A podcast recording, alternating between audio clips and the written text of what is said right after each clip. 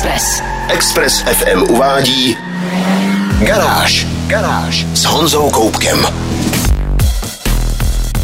Dneska mám pro vás informace o novém BMW řady 2, o modelové revoluci u anglického Lotusu, o brutálním speciálu italské firmy Dallara, ale také o faceliftované Kia Ceed. Ze všeho nejdřív ale otestuju čtvrtou generaci praktické malé Hondy Jazz, navíc ještě v dobrodružné verzi Crossstar. Já jsem Honza Koubek a vítám vás v garáži na Expressu. Test mezi plynu. Honda Jazz přichází ve své čtvrté generaci a tentokrát zcela mění svůj vzhled. Zatímco třetí Jazz si tak trochu hrál na malého Civika, měl ostře řezanou příď, úzká světla a siluetou malinko připomínal mikro MPVčko, nová verze je delší, nižší, vrací se ke tvarům klasického malého hatchbacku a působí přátelštějším, možná by se dalo říct až rostomilým způsobem. A platí to i o jeho dobrodružnější variantě Crossstar, která má oplastované blatníky, změněné nárazníky a zhruba o 3 cm lepší světlou výšku.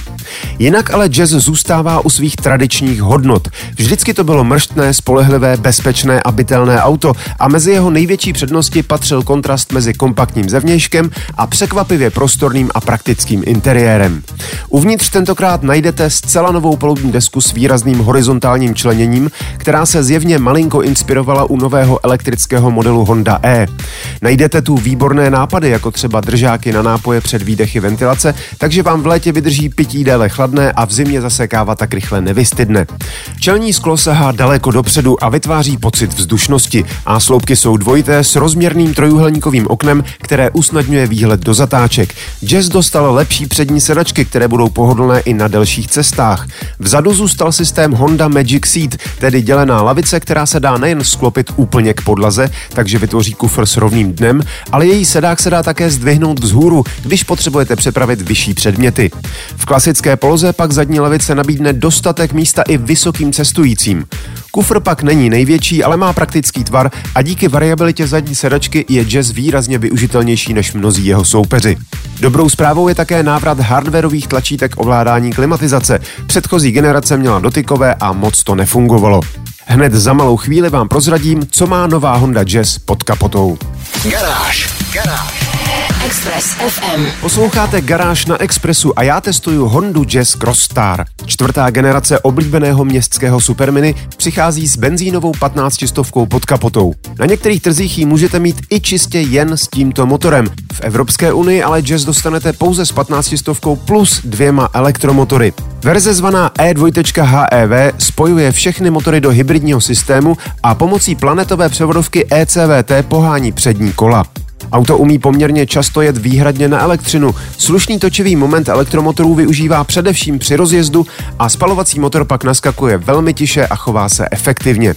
Ačkoliv kombinovaný výkon soustavy 109 koní a točivý moment 253 Nm nezní jako kdo ví jak vysoká čísla, není to rozhodně žádná katastrofa a minimálně v městských rychlostech se vám bude zdát, že sedíte ve výrazně silnějším autě.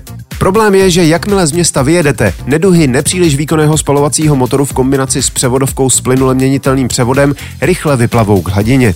Na rychlejší okresce nebo nedej bože dálnici bude Jazz často absolvovat hlučné výpravy do vysokých otáček a spotřeba vyletne strmě vzhůru. Což je škoda, protože ve městě dokáže tenhle hybridní prcek komfortně jezdit za méně než 5 litrů. Nemůžu se zbavit dojmu, že Jazz je prostě auto vyvinuté především pro městský provoz nebo pomalé popojíždění mezi vesnicemi, zatímco delší a rychlejší cestování prostě vůbec nemá v repertoáru. Další potíž může představovat cena. Pokud totiž zatoužíte po testované variantě Crossstar, budete si muset koupit plnou výbavu a auto pak vyjde na 610 tisíc korun. Verze bez oplastování a s nižším podvozkem je o 40 tisíc levnější, střední stupeň výbavy už stojí 540 tisíc a základ se vejde těsně do půl milionu. To opravdu není málo peněz, i když si budeme muset začít zvykat, zdražovat se totiž bude plošně. Další dojmy z týdenního testování najdete ve videotestu Meziplynu na garáži a streamu.cz. Garáž s Honzou Koupkem. BMW si vybralo k nové premiéře famózní festival rychlosti v britském Goodwoodu. Odhalenou novinkou je z nová řada 2, a to včetně její prozatím nejostřejší varianty BMW M240i. Dobrou zprávou pro spoustu lidí bude, že na přídi nejsou dvě obří ledvinky, jako u větších BMW M3 a M4. Nicméně přesto nová dvojka opět rozděluje příznivce značky na dva tábory. Jedním se novinka nelíbí, druhým naopak hodně. Základní silueta a tvary auta jsou přitom vlastně velmi konzervativní. Klasická tříprostorová karoserie s dlouhou kapotou a krátkou zádí se podobá nejen předchozí M2, ale také mnohými detaily odkazuje na klasické BMW 2002i. Rozpaky budí především záď s nově tvarovanými světlomety vystrčenými až na samé rohy karoserie, ale mám pocit, že si na ní rychle zvykneme. Daleko důležitější je technika. Nová dvojka už nemá nic společného s řadou 1, stojí na vlastní nové platformě a má standardně pohon zadních kol v obou slabších motorizacích, tedy 220i a 220d. Model M240i má pohon všech kol X-Drive s preferencí zadní nápravy. Dvojka je nižší, delší, širší a tuší než předchůdce, takže by měla mít ještě lepší jízdní vlastnosti. V přídi M240i najdete 3-litrový šestiválec o výkonu 374 koňské síly. Čeká se ještě na model 230i o výkonu 245 koní, základní 220i má 184 koně a jediný nafťák 190 koní. K dispozici bohužel nebude manuální převodovka. V minulé generaci si ji koupila doslova jen hrstka zákazníků. Spekuluje se ovšem o verzi M240i s čistou zadokolkou a následně samozřejmě přijde i M2. Navíc chci BMW pochválit za krásný fialový lak, který autu velmi sluší.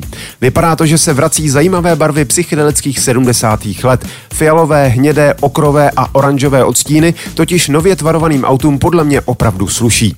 Přesvědčte se sami na www.garage.cz, máme kompletní fotogalerii. Garáž.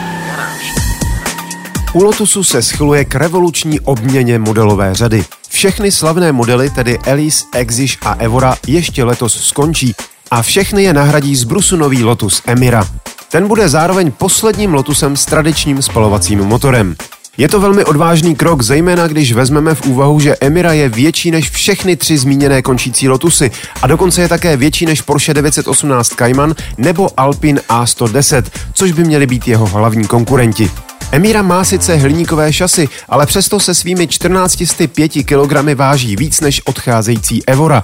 O muších vahách Elis a Exige ani nemluvě. K dispozici budou dva modely, dvoulitrový turbo čtyřválec od AMG a 3,5 litrový vidlicový šestiválec od Toyoty plněný kompresorem, tedy stejný motor, jaký měli modely Exige a Evora. Přesné údaje zatím Lotus nezveřejnil, ale výkon obou motorů by měl být mezi 360 a 400 koňskými silami a točivý moment by měl dosahovat až 430 Nm. Stovka za 4,5 sekundy a maximálka kolem 290 km za hodinu nezní špatně. Důležitý rozdíl bude, že čtyřválec bude k dispozici pouze s dvojspojkovým automatem, zatímco šestiválec nabídne kromě automatu i manuální řazení. Lotus Emira se navíc z teritoria spartánského sportovního náčiní přesouvá do kategorie komfortnějších sportáků použitelných i každý den. Pěkně čelouněném interiéru najdete spoustu výbavy, včetně nejmodernějšího infotainmentu a bezpečnostní elektroniky. Pokud ale toužíte po co nejostřejší jízdě, řidičský balíček Lotus přinese tuší podvozek, launch control, obutí Michelin Pilot Sport Cup 2 a další drobnosti. Nutno říct, že Emira vypadá opravdu k světu. Jistě tak zaujme i nové zákazníky. Přesvědčit se můžete ve fotogalerii na garáži CZ. Základní cena by se měla vejít do milionu 900 tisíc korun. Garáž. Kia Ceed už je na evropských trzích stálicí a patří k nejdůležitějším modelům značky. Ta právě představila faceliftovanou verzi před třemi lety uvedené současné generace, která hrdě nese nové zjednodušené logo a poznáte ji i podle výraznější nové přídě s jinak řešenou maskou a sportovněji vyhlížejícím předním nárazníkem. Nové jsou i full LED světlomety se zajímavým denním svícením ve tvaru šipek, vrcholné výbavy pak dostanou i zadní svítilny z LED segmentů, včetně dynamických směrovek.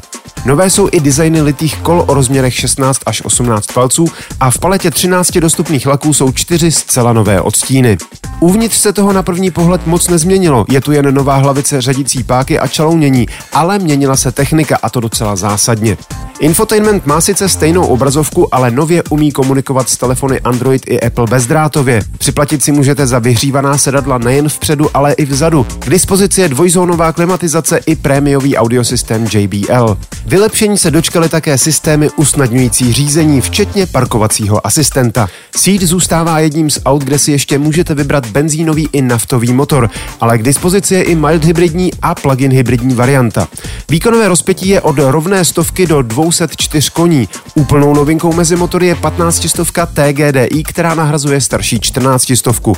Má výkon 160 koní, je k dispozici i v mild hybridním provedení a můžete ji mít s manuální převodovkou nebo s dvojspojkovým automatem.